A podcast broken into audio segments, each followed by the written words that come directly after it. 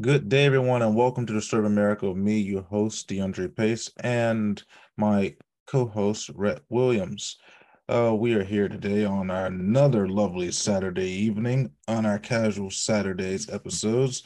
And, you know, I should probably give more thought to these uh, before we start recording, but that kind of ruins the point of it being casual where we just talk and stuff happens.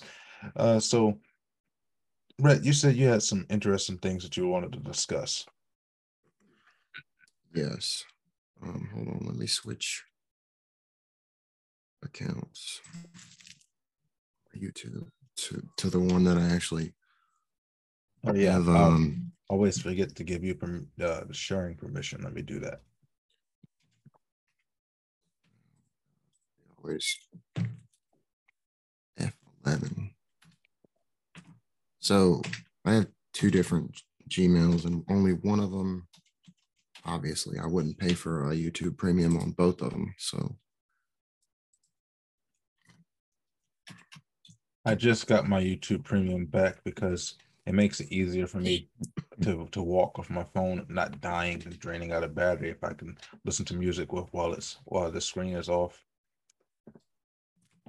I wasn't going to do it because I was protesting, but you know, phone battery forced me.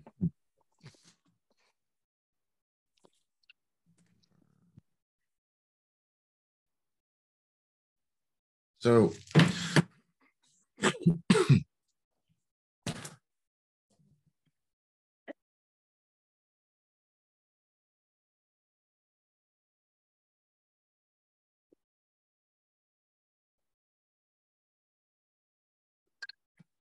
So have you heard of the CIA's declassified document? I think it was declassified in like 2003, but it there's two of them.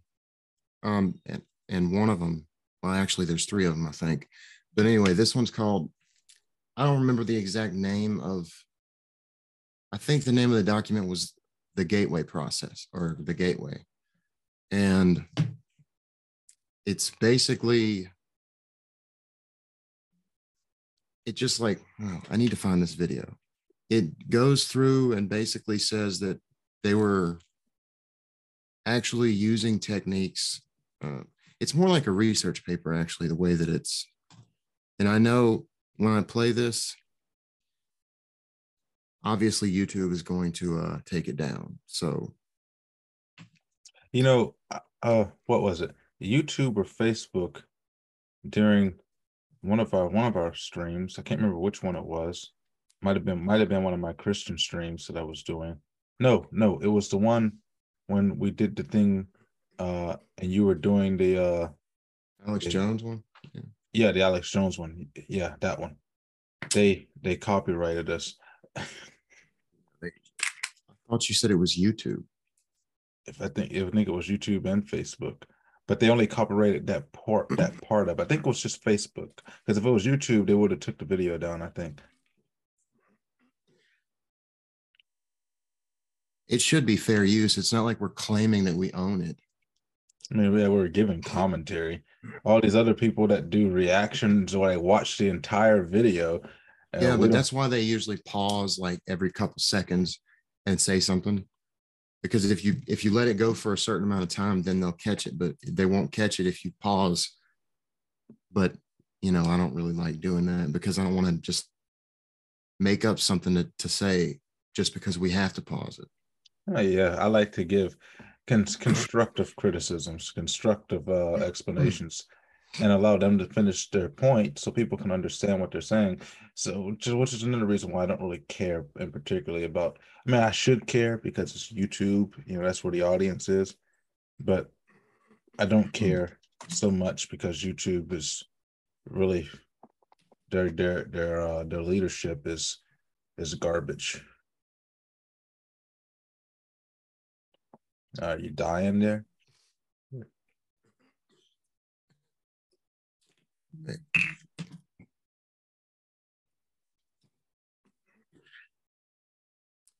The gateway process is a method of achieving altered states of consciousness using different uh, brain waves because you know different different brain waves correspond to different states of consciousness. You know, like sleep, awake. Those are just two examples. And the CIA was uh, using this process to spy, like remote view or um, astral projection. They basically acknowledged that it's real and they were using it. And they were, it, it describes what consciousness really is. And it's completely contrary to the materialist paradigm, which, I mean, I think at this point, we are on the verge of a new scientific paradigm when it comes to physics and consciousness and, and reality itself. There's several uh, scientists now that are that have come to the conclusion that consciousness is fundamental and space-time, mass energy, these are things that are emergent and space-time is emerging from consciousness. consciousness is the computer, metaphorically speaking, that's calculating this simulation, uh, metaphorically speaking. I'm not literally saying that. Okay. So you understand what I'm saying? Mm. You know, I use the term simulation as a metaphor to describe what it's like.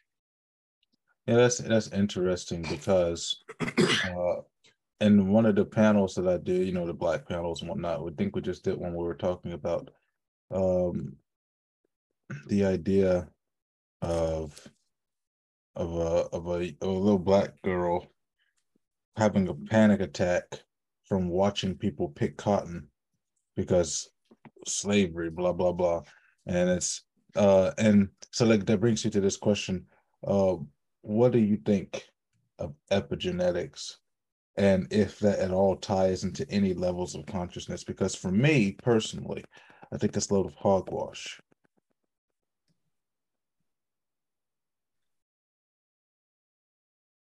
Are you talking about like genetic memory? Yes, what they're saying is that well, the reason why the, the reason why this young black girl uh had a panic attack to watching people pick cotton at a school project that she didn't participate in was because oh that's how slaves were treated uh in America um 150 years ago, which the the idea of that being passed down through uh, through epigenetics just doesn't make feasible sense to me as when we think of things that are universal consciousness or universal basic instincts, you know, things that are psychological fears of the dark, fears of the unknown, fears of spiders, fears of things with venom, or, you know, flight or flight responses, that has taken millions of years, according to the theory of evolution, in order to uh, make that be a universal basic instinct amongst all species. Whereas this will be only 150 years. I don't see how that is okay scientifically. Yes, if consciousness is fundamental, that means it's primary. That means it's the only thing that's real. And that in the idealist camp, which is idealism, philosophical idealism, is that ideas or consciousness is the first reality, the primary reality, and everything else is like so consciousness from a first person perspective, and this is just me speaking, but I would assume that other people would probably confirm this, feels like it has to be outside of the third dimension. Because how are we able to manipulate this? It honestly feels like I'm controlling a body. It doesn't feel like I am the body. It feels like I am something beyond that. Now, I have had out of body experiences. One that stands out above any of the others because lucid dreaming is completely different. Um, and you can feel the difference. But one time I was really, uh, I was, I was coming off of alcohol and Klonopin at the same time. And I had just really high blood pressure I wasn't I wasn't able to sleep, but I just laid on the couch all day. And then this is not in this house. This is in the Gary Street house, which I think you actually had been to at graduation. Yeah, the graduation party. So I was laying on the couch. I didn't even go to my room. And my grandma went to bed and I just continued to lay there. You know, in in uh hoping that I would just get some kind of sleep. Well, I didn't. At least I don't remember ever sleeping that night at all, although I did sit there and close my eyes and just listen to my heart just thud. So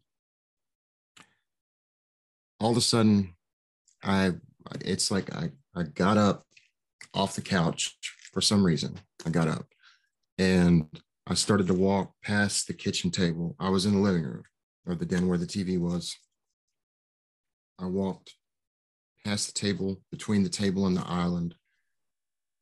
I don't know where I was going, but I looked at the the door, the front, well, it wasn't the front door, but the side door of the house, the one that everyone used. And it was floating backwards, just like floating in midair. And as soon as I realized it, I was just like, that's not right. Like, that's there's something wrong with that door. Why is it? As soon as I realized that, I I get up, sit up on the couch, and it really shook me. It happened again after that, but it really shook me because it felt like it didn't feel like it was literally just like I was walking personally, like in my physical body. Actually, it felt it felt so real that I I thought I had actually gotten up. And then Oh, you're talking about an out of out of body experience. Yes, and it happened a second time that same night. But and the second time I thought that it was, I just got up off the couch. Um, and this time I saw some like a couple of entities. One of them was he was standing over in the corner by the back door he looked like a he was an old man with a long beard and he was wearing clothing that looked like it was from the 19th century. And he had spectacles circular spectacles on like this holding a big book with brown tattered pages looking at it reading it just standing there. And as soon as i noticed him he looked out from under his glasses at me like this. And it looked like he was really just fed up like he was just he was not he did not have my best interest he was up to no good, or he thought I was up to no good. And then were you up? I no saw. Good? Well, I mean, I wouldn't say that I was at the moment, but I was uh, reaping what I had sown as far as the drugs went because I was. I just felt horrible. It felt like for like three, actually, this long went on longer than three days, but it felt like I was constantly on the verge of a panic attack for like weeks. It was very hard to make it. It was very hard to function. Every day was like a struggle. Um, but this was towards the beginning of that period. And the second entity I saw was just a black cat. And as soon as it saw me, it like stood up on it. Its hair stood up on end. And I was freaking out. And both both times I saw these entities, I started cussing them out, like because I was really scared. I, They, it really startled me. And then after the cat, I got up and I was just like, dude, what is going like before this? I was fully aware of astral projection, but I was never able. I used to try to, to try to do it. Like when I was like 18 or 19, I was never successful at that time. But this is the first time I experienced what I would call astral projection. And it was spontaneous. Like I didn't do it like on, I didn't do it on purpose. And at that point, that's when I knew, holy crap, this stuff is actually real. And I've had lucid dreams, several lucid dreams. I have lucid dreams all the time. They do not feel the same.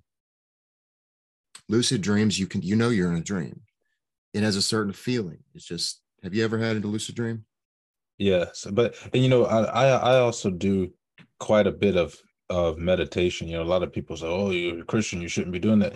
Well, I happen That's to believe ridiculous. I happen to believe that the state of nirvana is the best pathway to connect with God, uh, because it allows me to to solely focus on Him, and I've been able to to see the vastness of the universe in many of those in many of my meditation sessions just by focusing on a central point which yeah, was so you him. understand what I'm talking about. You've been you've been in point consciousness yes where it's I've- just like you are you are all like most people have no idea what it's like to experience awareness apart from their senses. Yes, espe- especially, you know, you know what what really uh first set me off was was the first vision that I had, which I've had uh I've had several visions uh that God that God has given me, or if you don't believe in God, that someone has given me, uh whether it be extra dimensional or whatever. Um and the first one I I don't know if it was the first one, but it was definitely the one that I remember the most. Was so impactful because it happened, and if you know uh, I don't know if you watch uh anime or anything like that, but in Naruto there's a a genjutsu called Tsukuyomi that Itachi uses, and it lasts a fraction of a second in our time, but in the person who's trapped in the genjutsu it can last a lifetime it can last a thousand years it can last for a, for an eternity. But so this particular vision that happened to me it felt like i was there for a long time but it only happened during these during a brief period of time when i was at the altar at church and i closed my eyes to pray during that brief period of time i was taken on a journey across the entirety of the cosmos and saw things that I cannot unsee. I, you know, for the longest time, I was afraid to sleep because when I closed my eyes, those visions were burned into the underside of my eyelids. And still to this day, I can still recall them. I can't recall hardly anything that I've ever dreamed, but still to this day, I can recall with perfect detail and perfect clarity everything that I saw on that day. And when when you have those types of experiences, and the type of experiences when you're able to to project yourself beyond what you know, because like I said, I've been able to in my meditations uh see the vastness of the universe, things that I would never be able to do physically. And it, these these types of things they stick to you and so yeah i i absolutely agree with you about the idea of doing that because uh because it's happened to me and it was and it never happens to me purposefully. I'm never purposely trying to do this. I'm just trying to connect with god and it just happens on its own. So this is how I would say this ties in to well, really you could say that it ties into almost every world religion, not all of them, but in a major way, I think to say that we live in a simulation of sorts that is computed by consciousness, that consciousness, uh, you could say, we, which is what we are derivative of, would be the source or God, which is the consciousness that the first consciousness, the one that started the whole thing. And we would be like virtual machines running within the larger system, the larger computer. Um, I forgot where I was going with this. Well, yeah, that's how you, those visions and stuff like that happen to experienced meditators a lot. But that's, I'm to figure out a way to try to tie this back into. Actually, I'm just to play a video because they describe consciousness like a grid. And we we are so as a as a modern Western civilization so in our left hemisphere, left brain, that most of us think it's just this stuff is not real. But what how do we just dis- discard all the evidence for near death experiences of the thousands upon thousands of people who've experienced consciousness when their brain is when their body is just completely off there's no brain activity and they're still aware and then they can tell you Like there was this one story of a lady near death experience. She floats up out above the roof and she sees a shoe on top of the roof. She remembers exactly what kind of shoe it was and a lot of different details about it. Then she comes back and she tells everybody that she was still aware and tells them about that shoe. They go up there and the shoe's really there. And there's plenty of stories like that that that are verified. And there's and there are plenty of stories of people who have died uh, momentarily, went to hell, and came back with an account of what hell looks like. I feel like it would be different for each person. I, I'm of I'm of the same same degree because I don't feel like uh, most people, if they died, I don't think they would go to the cauldron of hell that most people think when they think of hell. You know, the the lake of fire, stuff like that. Most people think that that's where you go. Uh, no, that's those are those are reserved for the most heinous and evil of people. I'm inclined to believe that all the fire imagery is metaphorical because you know I, th- I just think it was probably the best way to describe what you will what it would feel like. Because uh, i think it was in the great divorce cs lewis uh, wrote i don't remember who it was that said it but hell is locked from the inside. Like the people who are in hell want to be in hell. They have a choice but they are unwilling to give up their self importance, let's say, or their preoccupation with themselves above all else. You know, I would hate to one day wake up from death and find out that that being on Earth was hell, because it would it would make this time period in which we're in which we're living in uh, make a whole lot more sense if this was what we consider to be our personal hell but but obviously that's not the case. I have thought about that before. Not that much though, because I mean, no, I mean like if if we're already dead and like we just don't remember, like I'm getting a phone call. Let me let me shut these guys down. They're calling me on Discord and I'm in the middle of something here. Uh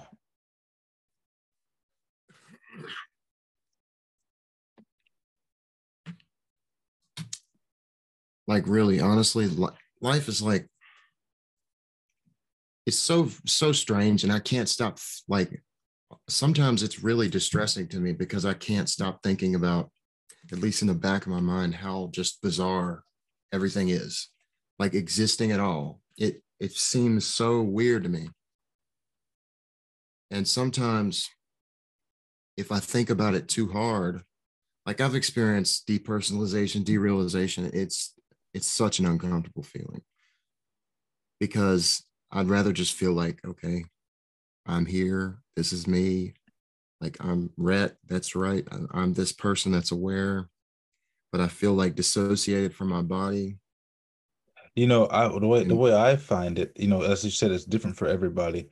For me, I feel like I can only reach that state uh, when I'm in total attunement with myself uh, not not so much self-actualized as I do think I've reached a level of actualization, but when I've become attuned to myself and attuned to my surroundings, and again, my focus is is on one individual target, which is on God for the most part.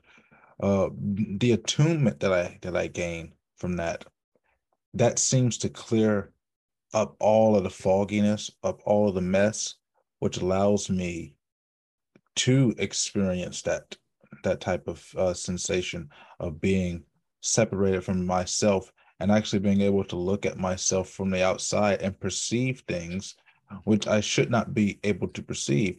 And you know this and the strangest thing is is a lot of those a lot of these things happen and my body is still able to it's still able to sit and react and do its own thing while my consciousness is somewhere else off doing whatever and looking back at my looking back at my self-talk. It's almost like it's almost like this right now where i can see myself talking in this camera and i can see myself on the screen but there are many situations in which i can see that exact same picture without any of this stuff being in front of me. And it's just me looking at myself from from whatever. I'm watching myself do things that and i'm seeing myself almost from a bird's eye view. Like i'm just looking down at myself watching me do things for no apparent reason.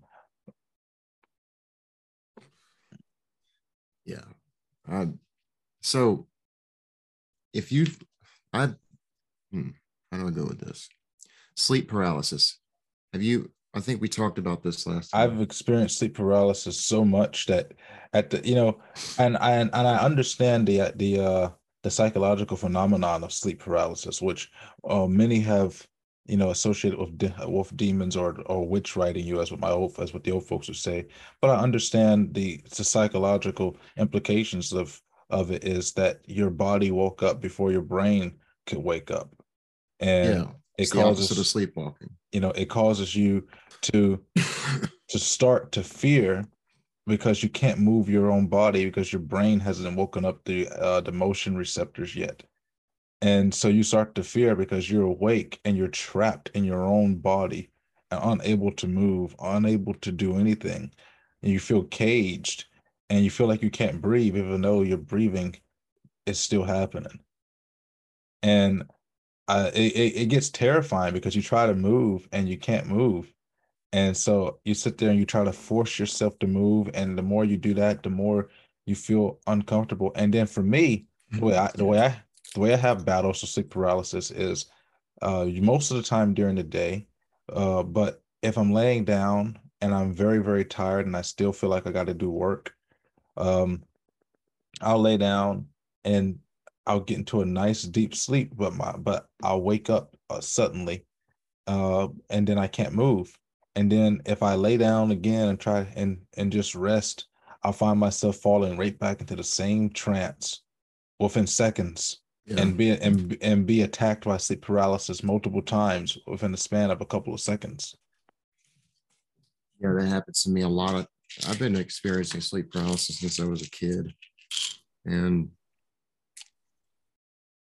it happens to me a lot of nights too. Like I'll wake up in the middle of the night, and every time I try to go back to sleep, I wake up in sleep paralysis again, and I just know I'm just like I have to wait this out, I guess.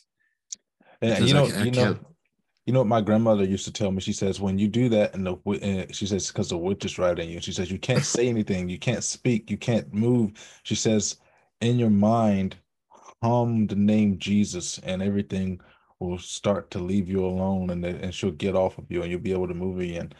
And, you know, I've always wanted to try that whenever I've been in sleep paralysis, but I never think about that when I'm actually experiencing sleep paralysis. Yeah, I only opened my eyes one time when I was in sleep paralysis. I think I told you about this last time. Yeah. I saw a dark hooded figure. There was no hag, it was just a dark hooded figure walking back and forth across the room. But anyway, if you want to go out of body on purpose, sleep paralysis is the first step. So it's not really. I don't. I don't know if I would agree with that. I think. Um, I think meditation, because okay, well, look, if you can meditate until you you go into paralysis, you can meditate until you you can't move the reason why it's the first uh, this is not like controversial this is known like astral projection requires sleep paralysis first and you can get there through sleeping or meditation but either way your body is still going to be paralyzed before you go out of body I, I would I would agree with that. It's very rare for you to have to for you to be uh, projecting yourself and still able to control your physical vessel. I've done it before, but briefly, very briefly, because once you once you are once you become aware that your consciousness is gone, it's almost like uh, it's almost like a massive hand reaches out and grabs your consciousness wherever it is and pulls it right back into the body. So so you can never actually do both at the same time uh, for a long period of time because the body pulls back its consciousness as soon as it finds out that it's gone. Yeah, as soon as you think about your body, you're back. Um, where was I going to go with this? Oh, like I've only had a couple of times where it was like, okay, I know I'm going into sleep paralysis. It's always when I wake up in the middle of the night. It's like, yeah, I know if I go to sleep right now and I intend to get out of my body, it'll happen. And that happens every time. But staying out for that long is difficult because I just haven't been able to do it that much. But there's two different times. Like one time I was just like, all right, they call it wake back to sleep. So I wake up in the middle of the night. It's always the scariest time to do it, but that's always the best time that, that I've been able to do it. It's always like three in the morning, which is like terrifying. It but is terrifying out. when it happens at nighttime. I, you know, I, am fortunate that it happens to me during the day most of the time, but when it happens to me at nighttime, it's terrifying because my for my eyes don't open when it happens to me when I'm doing when at nighttime. In the daytime, my eyes open. Uh, sometimes, sometimes they don't, but at nighttime, my eyes don't open, and so I'm trapped. And when it happens to me, I feel trapped in the vision, not not the vision that terrified me, uh, that I when that God showed me where I saw some of the most amazing and terrifying things I've ever seen uh, in my life and still the most amazing, terrifying things. But I get trapped in the idea that when I open my eyes, those five shadow people that were standing around my bed uh, during Hurricane Katrina will be standing around me again. And so I get trapped in that because my eyes are closed and I see only the darkness. And oh, the way I saw those shadow people was only in the darkness. It was pitch black, and all I could see was those five figures. So it becomes terrifying for me when it happens at nighttime because of that. Yeah, that's why I, one time I did like probably like five or so in the morning, but it's not always like the same time when you go. Like it's how it's, it's been described is like whenever you whenever that happens, you're not actually still in the physical reality, but you're in a a close uh, a close another reality that's just very close to ours so it might look kind of the same or, or it might be like it's kind of like think of it as radio frequencies like dialing i think that might explain ghosts. Like they, they're stuck between that's why they yeah, appear I've like heard, holograms. I've heard some theories of that is that they that uh, ghosts are uh, particularly of pets. They're tra- they, uh, they have what's called trained memory functions. And the spirit or whatever is trapped in a loop of trained memories where even though what they may have remembered no longer exists in that area they still remember and have, have a force of repetition and patterns they continue to live through that same cycle and memories every single day and it and sometimes when the energy is high enough frequency in that particular area, they begin they're they're actually able to materialize, whether it be trans uh, transparent or in the form of shadows or or as a poltergeist or whatnot. They're able to materialize when the energy when the energy it reaches a certain a certain frequency.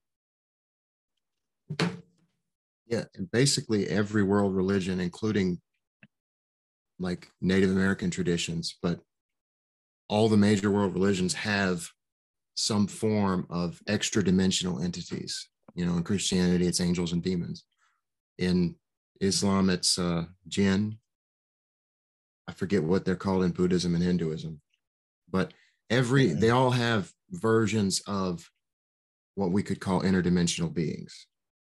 In Buddhism and Hinduism, I think they're still called they're they're uh they're called um the same thing they're called in Japan. Uh, what's what's the name? Uh, you're called yokai. which is just which just means demon or evil yeah, spirit. so there's a connotation. I feel like jinn are evil, of course. Jinn. Well, and actually, yeah. jinn are not necessarily evil, but they're neutral. Jinn, um, jinn become evil based upon the practices that of, of Islam's, and so that's how we usually get the idea of the genie in a bottle, where the jinn is trapped in a bottle because of the practices of the people of Islam, and the, their practices corrupt and make the jinn so much more wicked that they have to tether them and trap them within a vessel so that they so that their enormous power cannot be cannot escape and be used for harm. So I think jinn are actually separate from angels and demons because I think Islam has those too. I mean, it does. So I feel like jinn. I don't think Christianity really has a third category besides angels and demons, but you know, it's just like denizens of other realms. Well, I think Christianity definitely acknowledges the existence of other of other lesser deities. Yeah, they just don't, you know. They do actually, yeah. And in the Old Testament, many they times. would actually the way that they describe them was not like they're just a statue. The way they descri- describe these other deities is like they're actually real, and they just don't have the power because they're not actual real, they're not God. They're not even a God. They just call themselves a God. Yeah, what it, well, the way the way a, the way I think of it is is they're similar in nature to well what uh two two demons, which is why they get often conflated in demonology, is that they are considered to be spirits, strong spirits, but still lesser than the spirit of God and that's that's the way we consider it. And then uh, and they are what we consider to be portals for sorcery. And depending on how you want to do things in the in uh, in Christianity, uh, you can utilize sorcery or the practice of of of any type of uh, dark magic or or light magic, as some people like to like to think that. But all magic leads to one of these lesser entities as the way it's depicted in Christianity, particularly in the Old Testament. You don't see too much of it in the New Testament, but in the Old Testament, it's riddled through there. In the New Testament, the only time that you really see it is in is in Revelation, and no, you see it in Acts. There's yeah, a couple of sorcerers in Acts, like Bar Jesus. That's one of them. That's where it's basically like sorcery is pharmakeia. It's the use of psychedelic substances to get into contact with entities from other dimensions. And we did talk about this last time. The only the only spirits that are going to come through that way are not going to have your best interest at heart because they have their own basically motives. yeah you're using a cheat code you didn't do it because you, you didn't do it through meditation through prayer through experience you just took a drug and there's no way that just doing that can and lead you to enlightenment. And i mean it can be an experience that you could use but you you can't use that to get to where you want to be. And they might actually appear and fool you into thinking that they're good spirits but of course that's they're liars.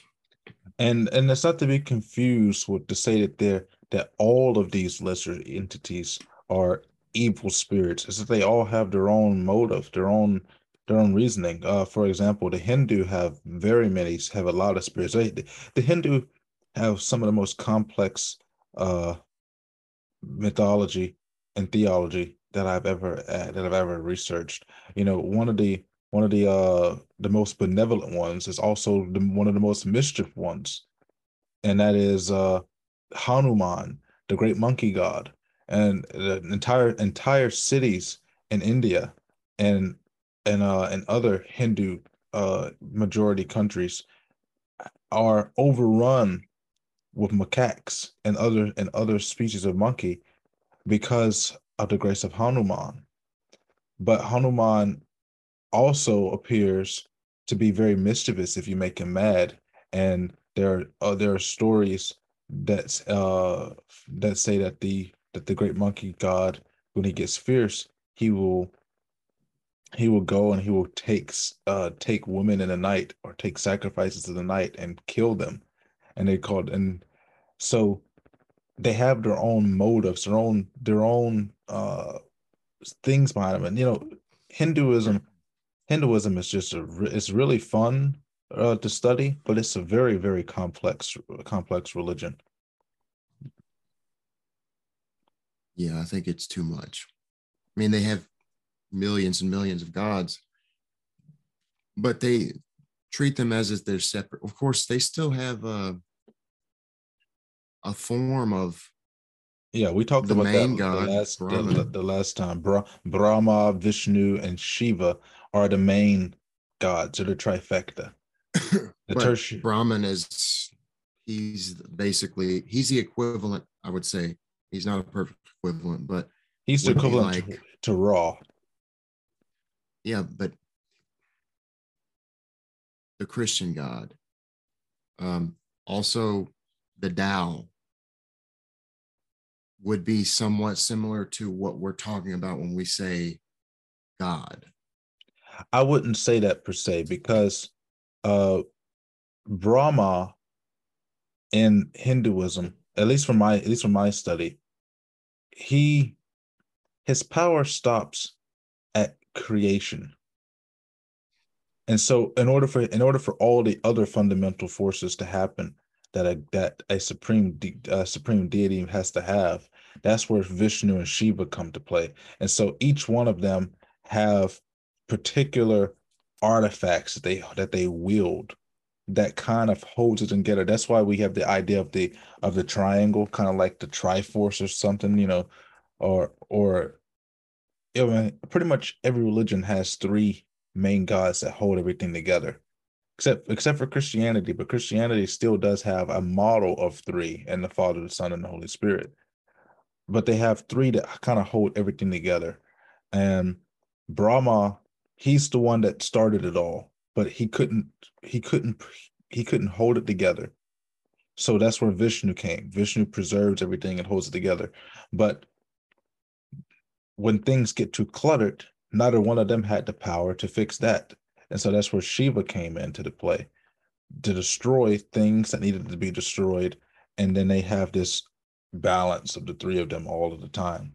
So Brahma is clearly the first, similarly to how I would say Ra in Egyptian mythology, he's the first, you could say, uh, and but then but then there's then there's his sons. But but Ra Ra is very interesting on his own because he he's the only god, he's the only uh chief god I know that retires.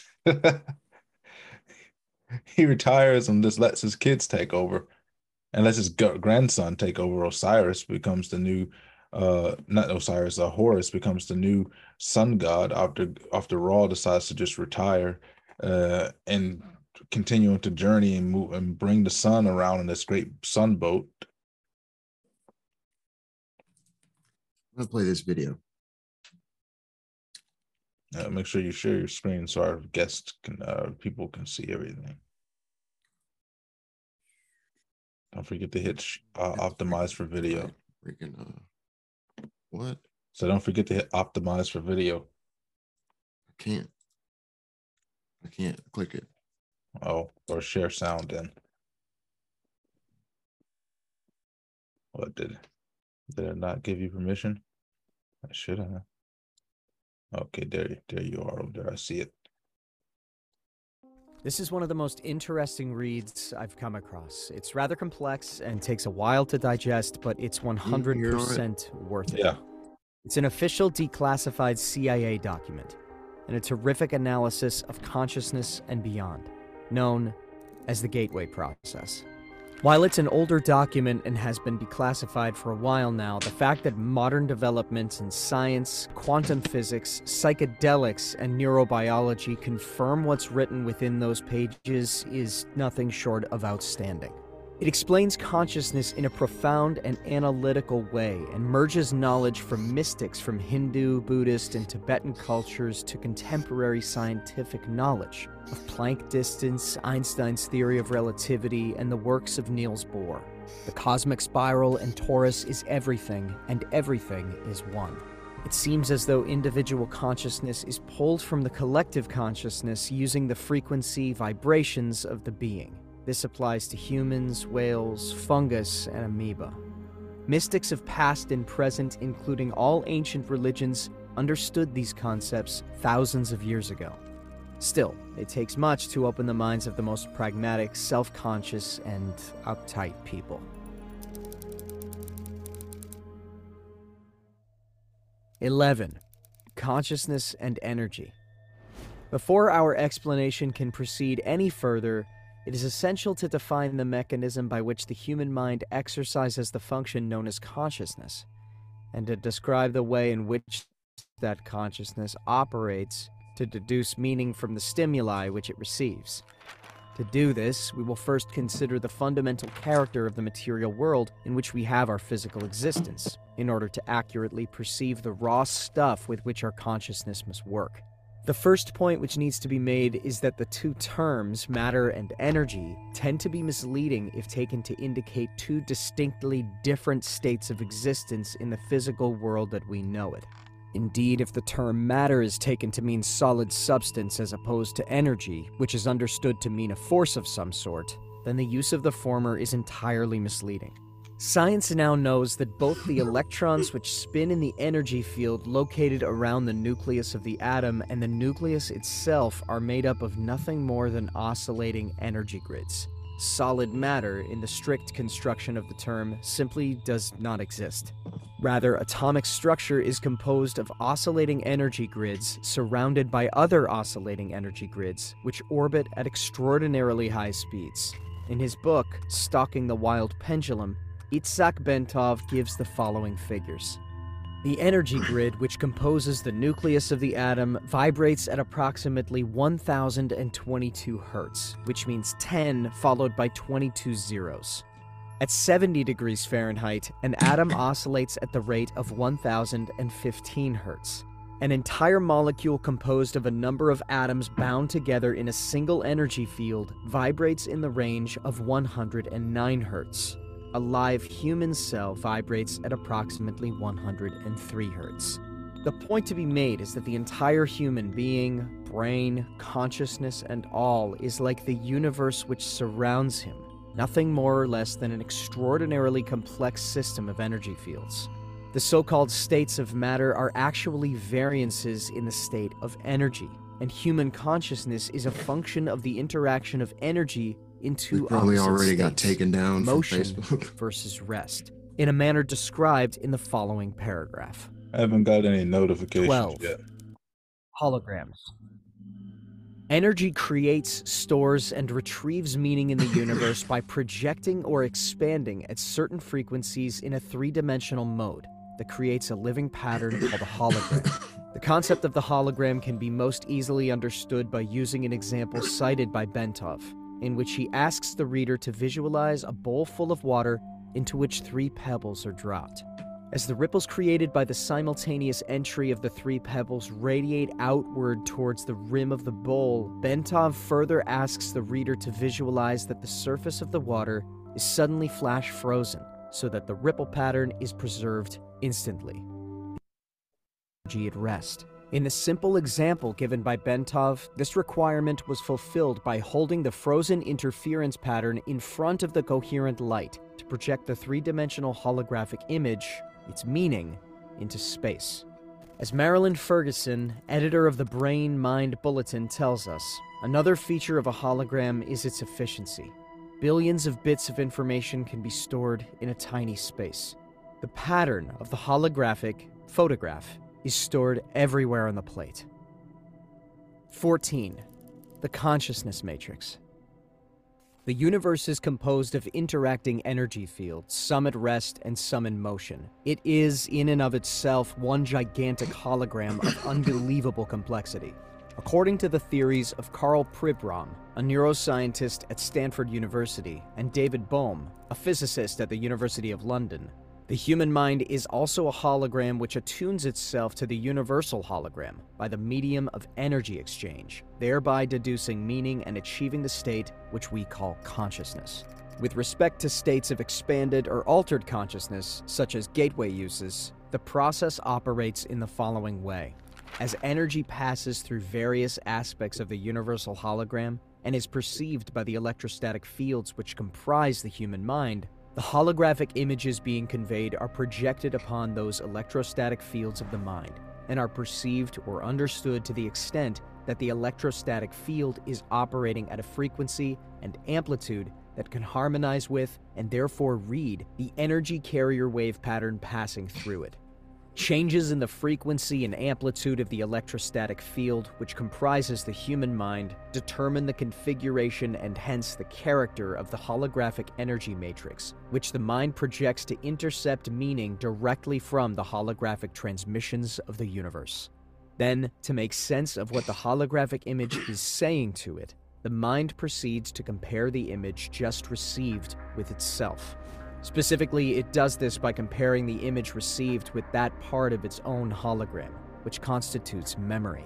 By registering differences in geometric form and in energy frequency, the consciousness perceives. As psychologist Keith Floyd puts it, contrary to what everyone knows is so, it may not be the brain that produces consciousness, but rather consciousness that creates the appearance of the brain. 15. Brain in phase. The consciousness process is most easily envisaged if we picture the holographic input with a three dimensional grid system superimposed over it, such that all of the energy patterns contained within can be described in terms of three dimensional geometry using mathematics to reduce the data to the two dimensional form. Bentov states that scientists suspect that the human mind operates on a simple binary go no go system, as do all digital computers.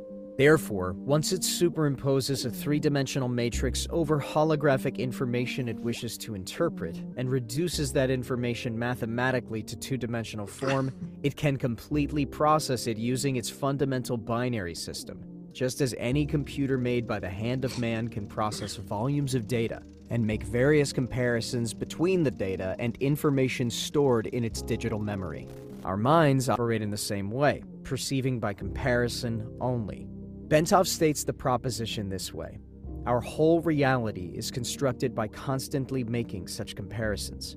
Whenever we perceive something, we always perceive differences only. In states of expanded consciousness, the right hemisphere of the human brain, in its holistic, nonlinear, and nonverbal mode of functioning, acts as the primary matrix or receptor for this holographic input, while, by operating in phase or coherence with the right brain, the left hemisphere provides the secondary matrix through its binary, computer like method of functioning to screen further the data by comparison and reduce it to a discrete, two dimensional form. 16. Evaluation. Play the whole thing. Yeah, you practically did.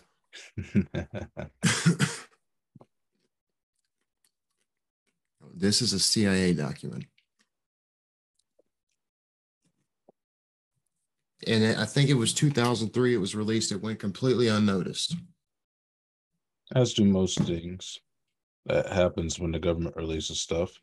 Uh, they find uh, the the, the uh, media doesn't find I mean, it. I, I think that these people, obviously, and these intelligence agencies are fully aware of like what reality actually is. I don't know if I subscribe to the idea of it being a simulation. However, I do. You're you're taking it the wrong way. I said metaphorically. No, I'm I didn't say it's literally a simulation, but it's computed by consciousness. I'm saying that I do agree with the idea that everything in our life everything in our life is in, in a way uh, computerized because we are essentially living computers. We we shoot off electrical frequencies with our synapses. Uh, how many millions or trillions of times in a, in a second that is just constantly shooting off uh, electronic waves of energy throughout our bodies and we can become so electrically charged that we can statically charge items we can uh, power devices very very low frequency uh, devices with our touch. If we become a, if we become charged enough with enough uh, negative or positive energy. So i do agree with that sense that we are in a way compu- uh, computerized simply because of the way that we uh the way that our energy reacts mm. and interacts with the world around us I'm, that's i'm not saying that we're when i say simulation i don't mean computer simulation i just i'm saying that because it's the closest analog that can make sense of what i'm trying to say because we didn't have computers until relatively recently. And so people really had no kind of no way to nothing to compare it to. They would talk about, you know, a brain in a vat. I think that was Descartes. Um, like, uh, yeah, you, he was the one who talked about being a brain in a vat, and perhaps a demon is fooling me into thinking all this is real. But they didn't have computers, so he didn't have any other way to describe what he was talking about. But actually, we are not brains and vats. We are, the brain is just something produced by consciousness. Everything, this is what makes the most sense to me.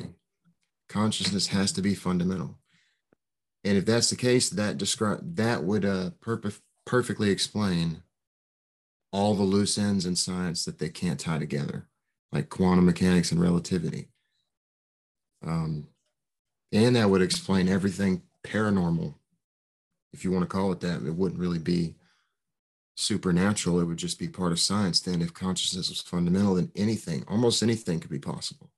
See, I've always found, I've always considered considered it as uh as conceptual as um because the, the way the way I figure reason why we are unable to uh register certain scientific phenomenon is because conceptually uh, we can't grasp it. There's no concept for it in our limited consciousness and our limited scope of how we think. So we are unable to to understand that particular concept. We can't give it name. We can't give it form or vision. So it goes un, unknown to us, and then uh, we begin to, you know, study it and the more we study it the more questions we we have about those particular things because it's a concept that we are incapable of grasping for whatever reason you know back in the early 1900s they already had pretty much knew this einstein niels bohr um, schrodinger um, you know all the early 20th century physicists knew from the double slit experiment and quantum mechanics that consciousness had something central to do with reality, but they just didn't know what. And even though several quantum experiments have shown us repeatedly that consciousness has something to do with this, the the establishment, is the scientific establishment, still is uh, holding the reductionist materialist view that consciousness is just a side effect of the blind workings of matter. And that's completely absurd. They know that it's absurd, but they still say it. I mean, how, how could it possibly be that blind unconscious matter can come together and bam, the lights come on? All of a sudden, you know what I'm saying? Like, it doesn't feel like you also not feel like you are your body, but you feel like you're controlling your body. Mm, I don't think I've ever actually given it much thought in that regard. I feel like I'm something up here that's like piloting this thing. I've always felt I guess I guess uh I guess because of of the way I am spiritually, I've always considered my body to be a vessel, but not for my brain. Um, I consider the brain to be a part of where my consciousness rests, but my spirit is elsewhere. And I feel like my spirit is puppeteering my movements, kind of holding holding off its, you know, how the old puppet master hold off his things and it's moving things uh away away from me. But I've I've never actually given thought to the, the motor the motor functions or the, the idea of of me controlling myself from within. I've never actually given it thought in that in that form. That's exactly what I feel like. I feel like I am controlling myself from within. Like, and I, when I say it, I feel like I'm right here. I'm not talking about my brain. I just feel like the point of consciousness, it, it's right here. I, I do believe corresponds that the point of the, the third eye location. I do feel like that because when I meditate, I hmm. focus I focus here. Okay. I focus here. But when I, in my meditation, I focus here. All, all of my thoughts are focused here. But where my point of focus is here. When I'm meditating, my hands are usually uh, usually form into an open circle and are rested. And even though all my focus is here, where my focus, my, my point of consciousness is, is in my hands. I'm holding on to it. And this becomes its own universe of thoughts and that's how i'm able to connect with everything else. Everything it's not that i am being moved everywhere. It's that everything has been forced into this circle. I don't know if i don't know if that's the best way for me to explain for me to explain how it happens for me but for me everything becomes centralized and comes to me as opposed to me going to them. Yeah i understand the idea of being able to shift your consciousness like where the center of your your awareness you can shift it around? Yeah but, it's it's, I mean, it's you, you, can shift it around to different parts of your body too. It's like a spotlight almost like your awareness. Think of all the things that you're not aware of right now like so well, much I, even i guess what i'm saying is it's not so much that i'm shifting my consciousness it's that my consciousness is shifting the world around me to be at a certain point that it can meet. So that I, I guess because maybe maybe maybe my consciousness is just as lazy as my physical body and I and it doesn't want to go to these other places. So it pulls them to to me. It pulls them to it. So rather than going to the edge of the universe it pulls the edge of the universe to a space where it, where it can go and it doesn't have to it doesn't have to leave and move off into such a far roaming area? Well, I mean, technically, in consciousness, you would control that through your intent, which is you can think of as a right brain thing. The right brain is the is the hemisphere which perceives the whole picture, and most like children are have a lot easier time with this kind of stuff because they're not like molded into this left brain cog in the machine like most adults are. That just they just don't believe any of this is possible. Kids you know they just believe things because the world is still magical to them. Um and i don't remember if i ever experienced anything like weird like that when i was a kid. I mean i probably did and just don't remember you know but you have to unlearn so much as an adult to experience anything like this.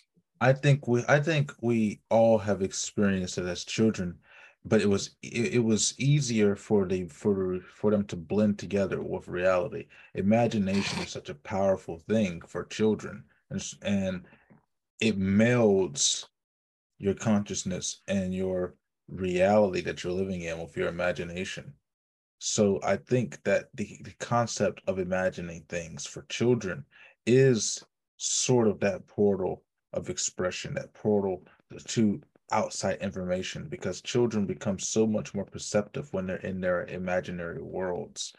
And then when they're forced to come back to reality, however, that's when they they tend to almost become you know, innocent again. Well, uh, innocent in the sense of being new or fresh and don't know much. But for for example, I I never would have uh, would have thought that of may of uh, pounding things and and making potions and stuff like that as an adult.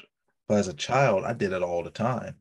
Uh, we were roaming through the woods, picking picking things and and grabbing hopes of things and making paste out of different out of different uh, floral uh, species. And we would go and we would find different bottles that had alcohol or stuff in them that we were finding in the woods, and we'd just go put them in a hole in the in the road and grind them together and make crap out of them. We never drink any of it, but we make we would make crap out of stuff, and nobody ever taught us how to do any of that. We never seen anybody do any of that. It was just something that we saw in our imagination, and we did it. And come to find out that that's how medicines and stuff were formed. That's how uh, several foods were formed was by taking stuff and grinding them together and mixing things. And so you start to see those types of things and you do it as a kid. And it doesn't feel like you're an, an out of body experience. You're just taking what you see and then you're applying it to the world that you already exist in.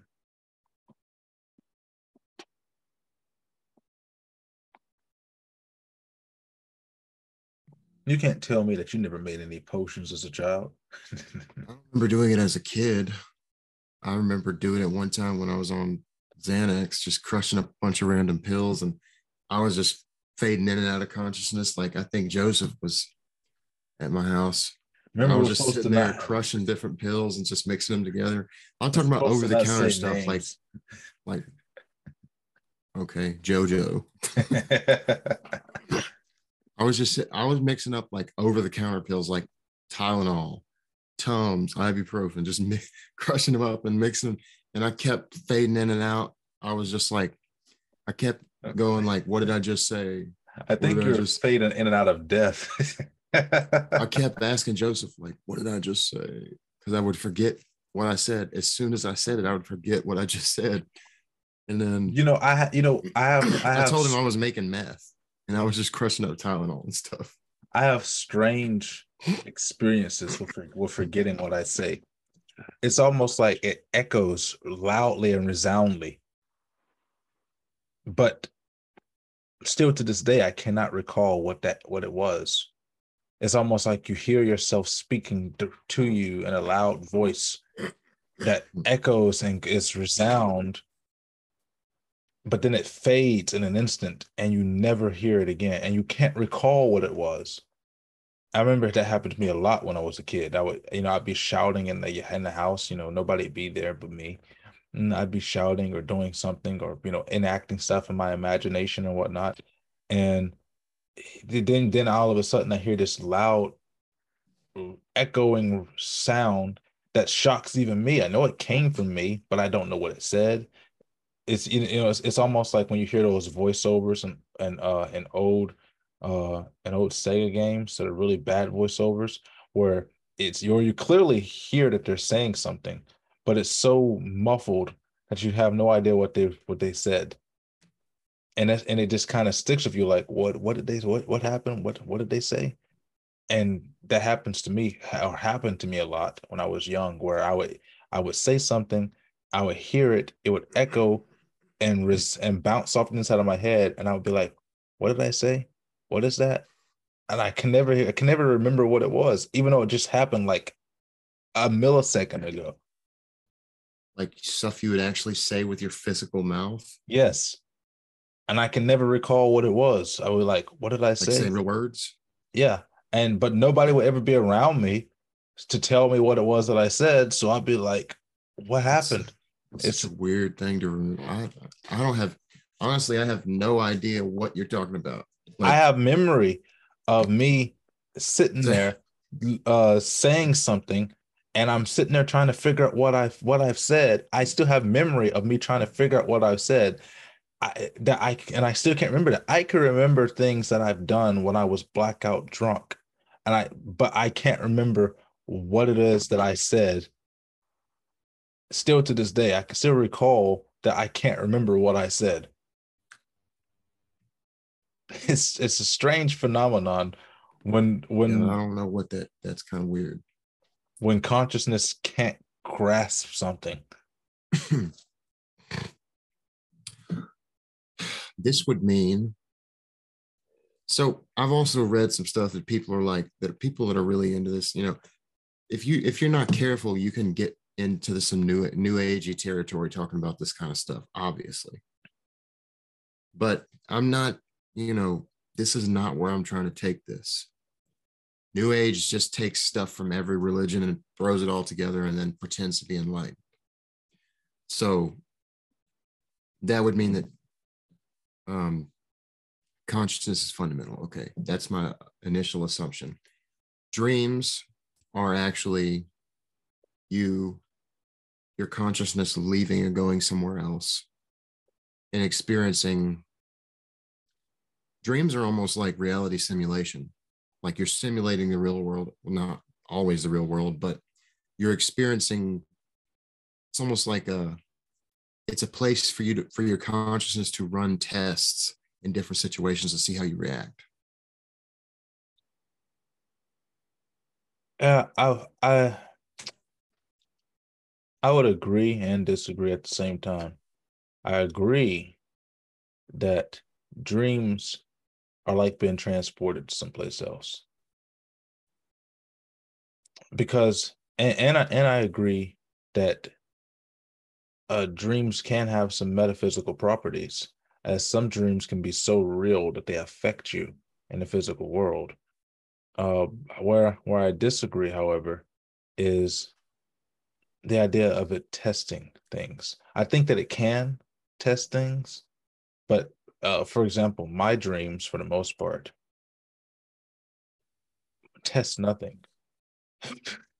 um, most most uh, I I don't really dream for one, but most of the dreams that I do have happen when I'm awake, uh, daydreams.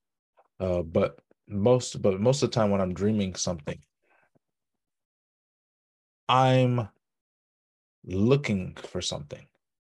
I'm looking for an answer, and my dreams are finding those solutions and bringing them back so that way when I start writing, they start to come back to me in the form of an image.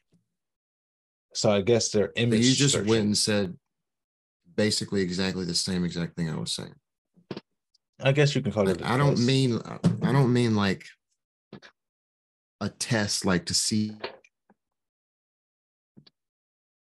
how you do i mean maybe that could be part of it but it's just putting your consciousness in, into scenarios that either test you in such a way where you don't have to do it in physical reality or put it somewhere that it needs to be to gain some sort of information on Yeah, I think my I think I do that a lot because uh the way my brain works because of because of the way I write. You know, I have so many characters. You know, over 500 characters at this point that I've I have created, and each of them have their own personalities. And so my consciousness, my brain has to interact with each of them differently and have and they all have to interact within my head and speak to one another and speak to myself in order to bring the picture together so that way when I start writing that story, I get to see all of that come to life on the page. So my brain, this is probably the reason why I can never get any sleep, is constantly talking to other consciousnesses within my own consciousness. And when I go to sleep, if I do dream, it's usually running a simulation in the world which I have created so that I can put that into into story format when I awake. And that's con that's that's what constantly goes on in my in my head even when I'm doing other things because I've created this world this in my head even when I'm doing other things that simulation never turns off it's constantly feeding on a loop searching for more information to make a better story and it never stops it, it's it's always going. Even right now, it's going while we're speaking, having this conversation. Which is, I guess, the reason why I stutter sometimes or I pause sometimes is because that conversation with these other consciousnesses within my own consciousness are talking, communicating, and uh, and relaying the information back to me, and then I have to weed out their conversation and focus on the conversation that I'm trying to have right now. I guess it's the curse of, of creating so many characters and creating such a fanciful world in your own in your own consciousness where you begin to have issues where you can't uh, focus on certain things because there's another conversation there's another world that is that is existing within your brain constantly. And you are the overseer so to speak of this world you have no impact of this world at all other than the fact that you are the one that created it but you just sit there and you watch it and you see what happened and then you bring it back to the world that you live in and put it down and put it together in a in the tale. And that's sort of what happens in my head every day.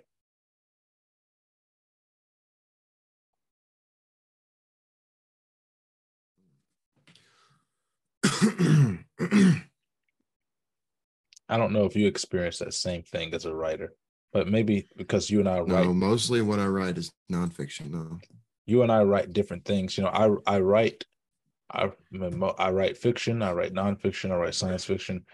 I, I write so much, but the, the but for the longest, the series that I've been writing for the longest, you know, I've been writing this since ninth grade. So you can imagine how much time has gone into developing and building this world that these people exist in. And they all have their own distinct personalities, yet all of their personalities all belong to me. But each one of them is unique in their own sense. And so sometimes when I when I need inspiration to write, I put my consciousness to the side and pull one of their consciousness to the forefront and let them uh, do an act, do reenactments of what happened in the visual, so that I, so that my consciousness can watch it and then put it in a story and a tale while that consciousness is taken over. I'm gonna go get some water quick. Take your time.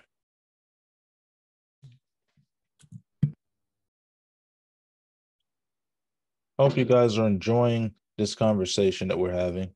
Um, it's not every day that you get to talk about consciousness in this in this degree. Um, you know, this is the fun about uh, our casual Saturdays and our conspiracy Saturdays, which now we're just going to call it the same thing because casual Saturday means we can talk about whatever we want. And you know, when you when you talk about consciousness, you you really go down a slippery slope because there are so many different ideas of consciousness. You know, Sigmund Freud's idea of consciousness, which is all about sex, um, but also has its own other underlying elements which are used in in, uh, in Schrodinger's uh, ideas and also using Maslow's ideas, where consciousness is ever evolving. And I like to think, what I like to think of consciousness is, is think of, uh, well, think of the episode of SpongeBob. This was many, many years ago. Or what was it, SpongeBob or something else? I can't remember. It was, I think it's uh, SpongeBob. Let's go with SpongeBob because that's when SpongeBob is, I can't remember the episode, but he's got smaller SpongeBobs in his head that have offices and they're constantly working and doing things. And I, I like to think of consciousness as there's a little you that's sitting right up in there in the center part of your brain, connecting the two quadrants of your brain all together. And it's sitting in there and it's piecing things together, it's filing things, it's keeping things where they belong, keeping things separate, and it's constantly at work. And some things that it can't do, it has its own consciousness, subconscious, that is inside its brain, picking and pulling and making things happen. And inside its brain is what we call the id or the preconscious, and it's doing its own thing as well, constantly moving and uh, creating instinct. And so all of these functions are happening at the same time inside the brain, inside the head. And that's sort of how I think of consciousness. It's all of that's happening in there. And I think it's a nice analogy. I don't know if Rhett would agree, but we'll find out when he gets back from grabbing him something to drink. But while we while we wait, uh, let me see. I think. Uh, do do. Let's see here.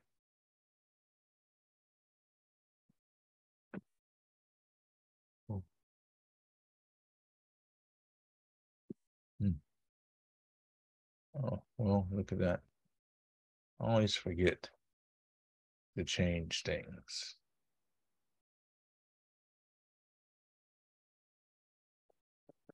Mm. Yeah, welcome back.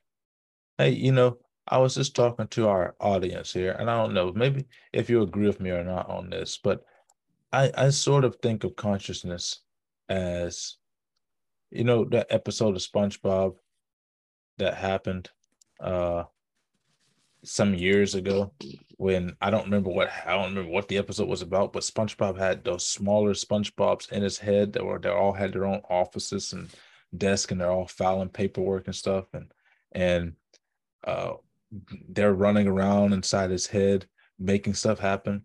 And I sort of think of consciousness uh as that happening inside your own brain and the central part of your brain connecting the two there's this little guy in there that's doing everything. But inside of him there's another little guy our subconscious and he's he's making sure that the functions that consciousness can't fo- focus on are doing their things.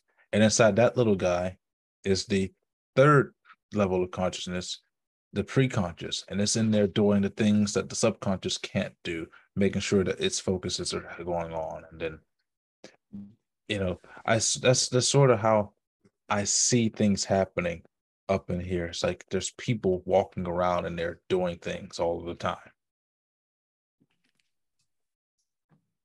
I would say that we are inhabited by several different. Most of us are, well, would say all of us are, are a collection of a loose collection of subpersonalities that compete. And the idea is to bring them all together into accordance. So you're saying that so uh, we are in we're sometimes we're inhabited by many phantoms like you know if you experience a traumatic event in the past that will be like a phantom locked within you that you've got to release so what you're saying is is that each of us is a dictator.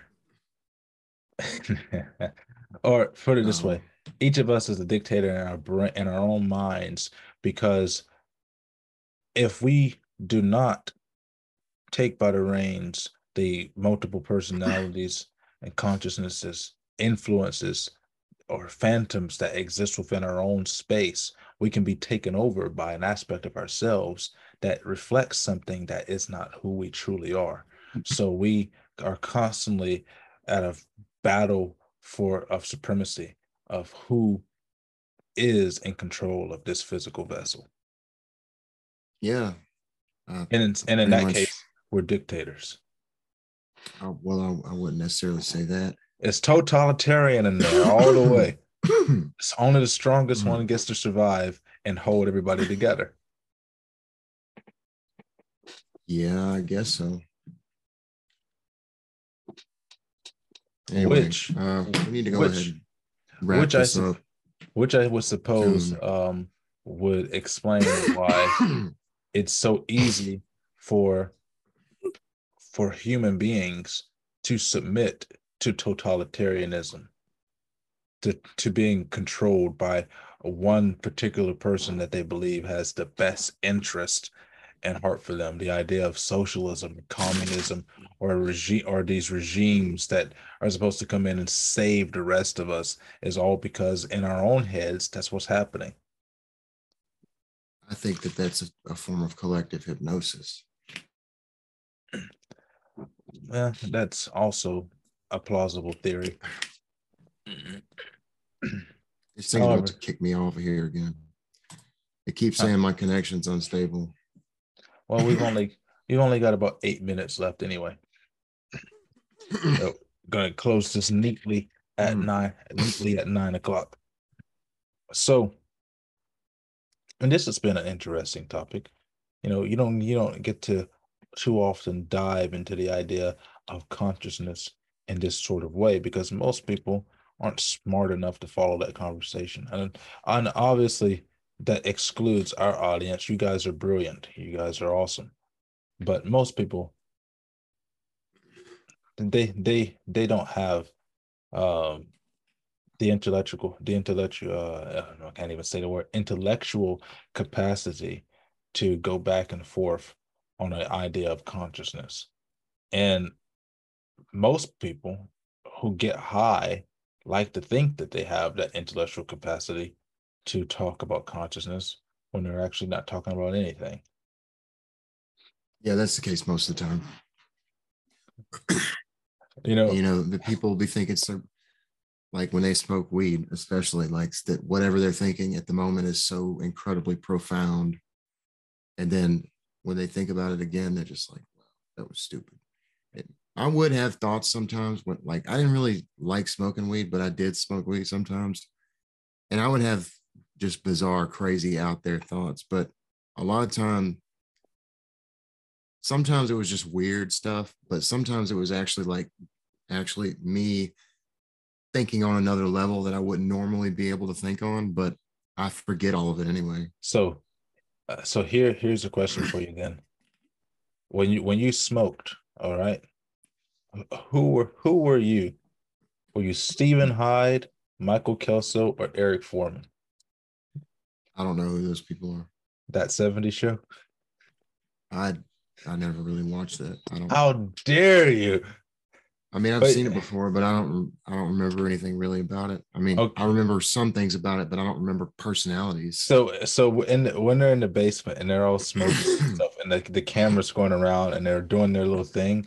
So Steven, he's the guy with the curly hair. He's always the serious, the he's the cool one. And the Kelso, he's the he's Ashton Kutcher, he's the idiot. Uh Eric is the nerd who's very awkward. But so I, me- I remember the episodes when so when uh they're they're in there and then and Steven, he's like, he's like, there's this car, man, and it runs on water, man. and, it, and it goes around and Kelso's just laughing like a retard. And it, and then it goes back to Eric. And Eric seems like he didn't really spoke that much because he's still talking about his relationship with Donna the whole time. And he's talking about his mom and dad the whole time and the camera and the camera just keeps going around. But yeah, I remember that. You know, I've smoked before, but I honestly I think I smoke wrong because I never feel any yeah, different. You did. That happens a lot of time with first time smokers that they don't know. You know, when yeah. I smoke when I smoke my cigar, I feel very relaxed. But you don't smoke weed the same way. You got to inhale it. You can't just put it in your mouth. You well, I, inhale it and hold it in. I inhale it. I mean, when I, when I smoke my cigar, you know, I don't really inhale very much. Obviously, I just hold it and hold it in my hold it in my mouth for about you know 10 10 30, 10 or so seconds and then i slowly slowly release it let it absorb through my cheeks or, or the when i was smoking weed or whatnot uh you know i feel do i feel a little relaxed okay sometimes i feel a little relaxed but as far as my as far as the way that i think Nothing yeah, no. You, it, it was either crap, crap weed, or you because it absolutely alters the way you think. hundred percent. It just maybe maybe I just don't maybe I don't do it right. Maybe I'm just not a maybe I'm I not get I didn't get high the first time I smoked weed. Maybe I'm not a smoke. I'm, oh, I'm not a smoker for one, but so maybe I just don't do it right. And so I can't experience the same thing. Even though I've done it multiple times, I still never really feel anything. The, the only time I've actually ever ever felt anything was this one time uh, I was living at the Days Inn Hotel. That's where I stayed at for like two, three months.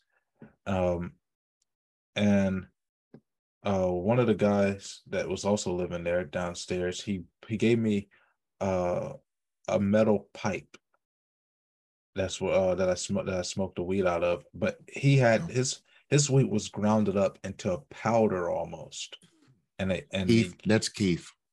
and they put Like it the stuff at the bottom of the bag, unless he No. ground it up with a No, grinder. it's like it's like it like it was grounded up to almost fine pot, almost like a fine powder, but it was almost like you could see individual granules, almost like if you took a spoonful of mustard seeds and put it in your hand. And it sounds like hash. Well, I don't know what it was, but it but that was you know I put it into the pipe and I smoked it, uh, and I would put techno music on my on in my head on my ears, and I turned the Yeah, lights I'm off. wrong about that, by the way. It's not hash. Hash is something different. I don't know why I And- said that. that was the only real time that I kind of went into a real trance type of thing was when I smoked it that one time with that because uh the pipe it filters out the smoke very well, I have to say. And but the only problem is is that I have to constantly have a have a a, a lighter because it doesn't last long. It you know I uh, it it goes out very quickly, so I have to constantly do it. Maybe I wasn't maybe it's uh, maybe I was inhaling fuel from the from the lighter at that point, but I have to constantly keep No, I mean that's normal. That's normal. You have to and keep relighting it. And I have the music going on in my head, and then I would be like, you know, okay, now I'm starting to feel really, really good.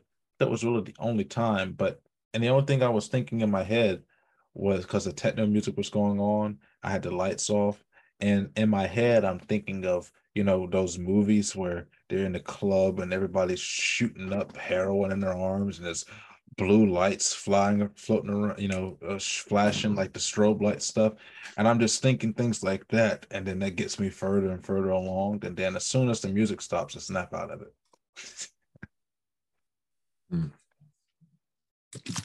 Yeah, dude, I really don't like. I didn't like weed because it, it triggered my anxiety all the time. Like uh, I would have panic attacks from it.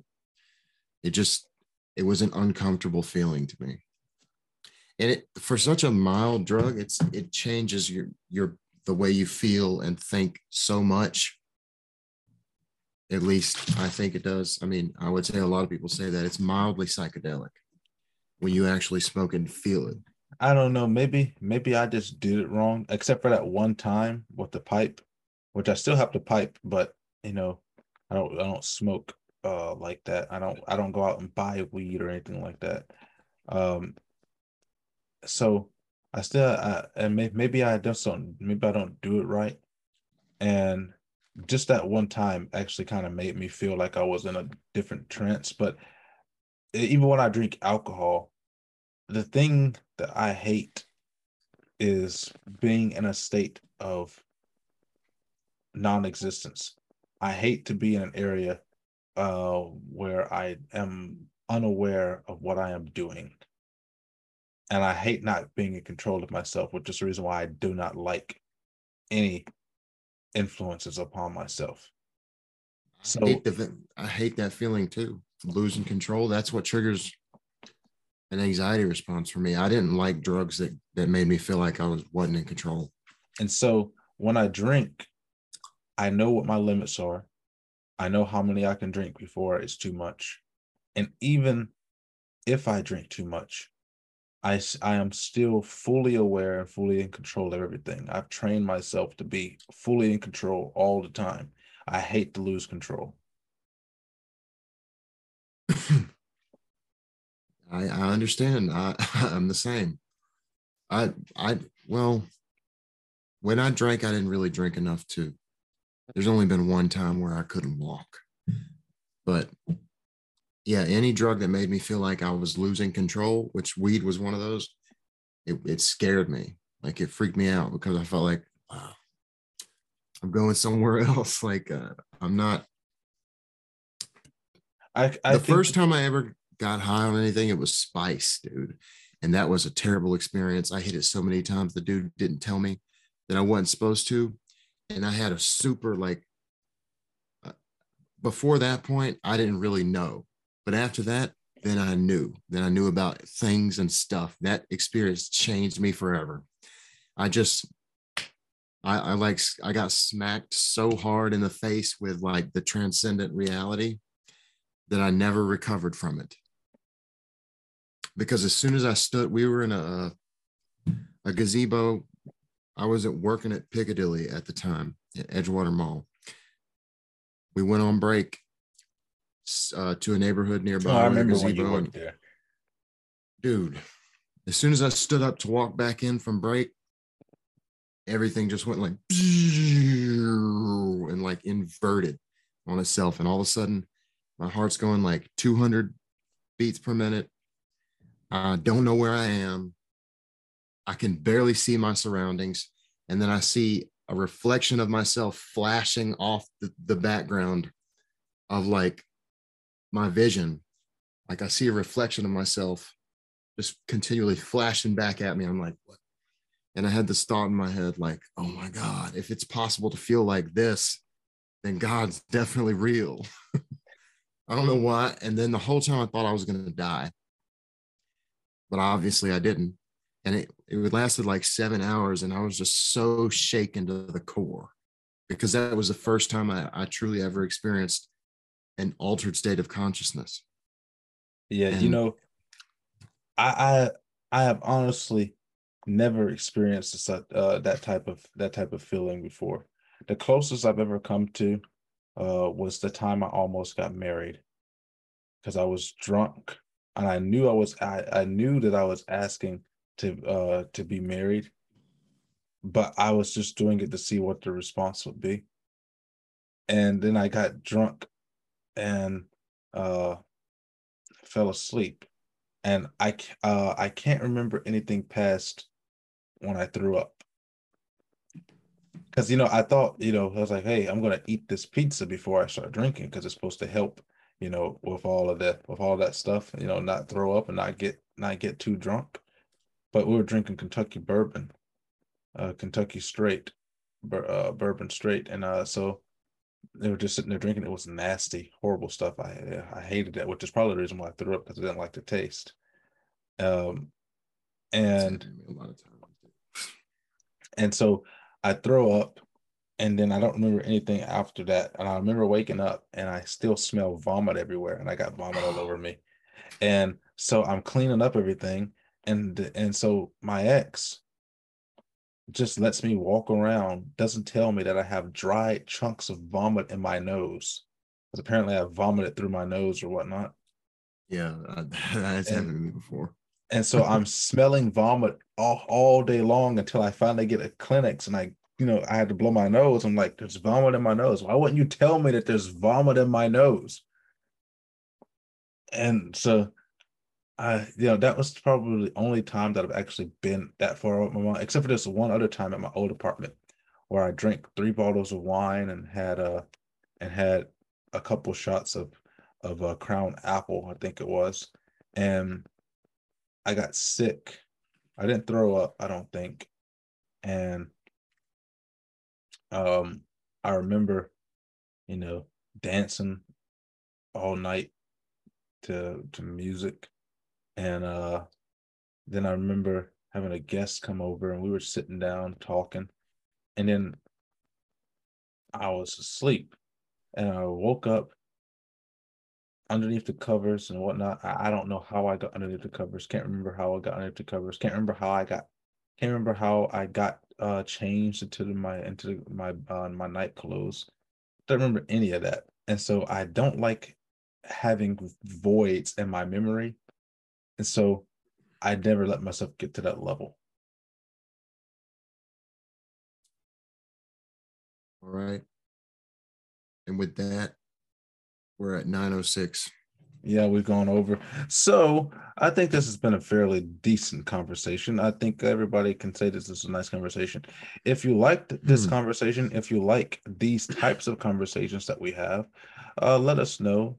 By liking and sharing our our content wherever you can share it, uh, download it, and share it with your friends who all listen to us on Spotify, Apple Podcasts, Google Podcasts, Breaker Audio, uh, Radio Live, uh, everywhere that you can find podcasts. We are pretty much there. Uh, of America with Payson Williams, of America PW. Find us on Facebook at of America PW, on Twitter at the Story of America PW. Find us on Truth Social, on everywhere else that you can find us, and we'll be there. Anywho, tomorrow we are doing the Federalist Papers, um, 16 through 25. So join us tomorrow for a great discussion on Federalist Papers. It's going to be a really fun episode. It's going to be it's going to be awesome. Uh, we're continuing on this journey to continue to learn about what our founders expected from us uh, and expected from our union and how it's supposed to survive. And I think this is going to be very relevant in the coming uh, two years that we have left to save our country. So continue to follow us uh, for that information, and we will see you next time. Uh, remember, follow us everywhere that you can find us, like and share our content. Follow us on Facebook, Twitter, YouTube. You just the Pony Express, your sister's ass, wherever you can find us, we will be there. And we are out.